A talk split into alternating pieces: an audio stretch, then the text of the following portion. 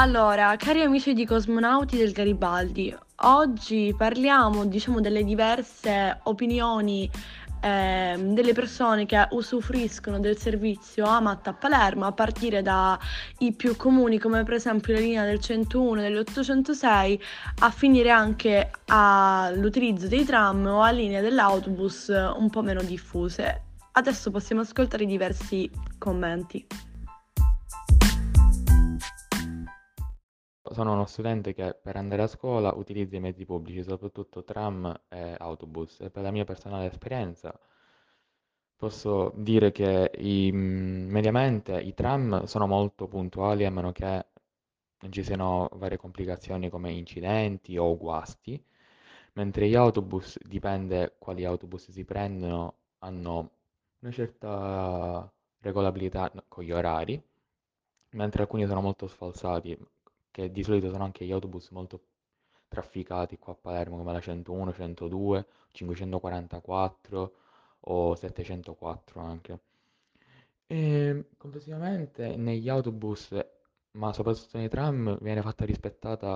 viene fatta rispettare eh, la presenza delle mascherine, cioè se, no, se c'è una persona senza mascherine, di solito il controllore, se c'è, o l'autista in genere, fa un messaggio, parla diciamo con noi, eh, dicendo appunto di incitare a mettere la mascherina.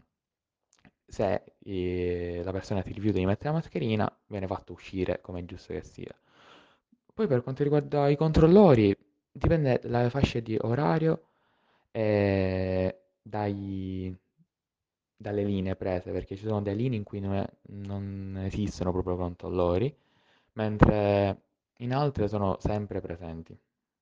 Allora, io sono Marica Giuliano, solitamente prendo l'autobus quasi ogni giorno e aspetto all'incirca dai 10-15 minuti, dipende la, dalla destinazione. E non tutti mettono le mascherine, infatti eh, a volte ci sono i controllori che si lamentano e fanno scendere le, le persone appunto per evitare che ci siano contagi. I controlli non ci sono spesso se non in determinati autobus da, lunghe, da lunghi tragitti. Eh, spesso e volentieri c'è molta confusione, infatti mm, non sempre riesco a prendere subito il primo autobus che passa appunto perché c'è troppa confusione.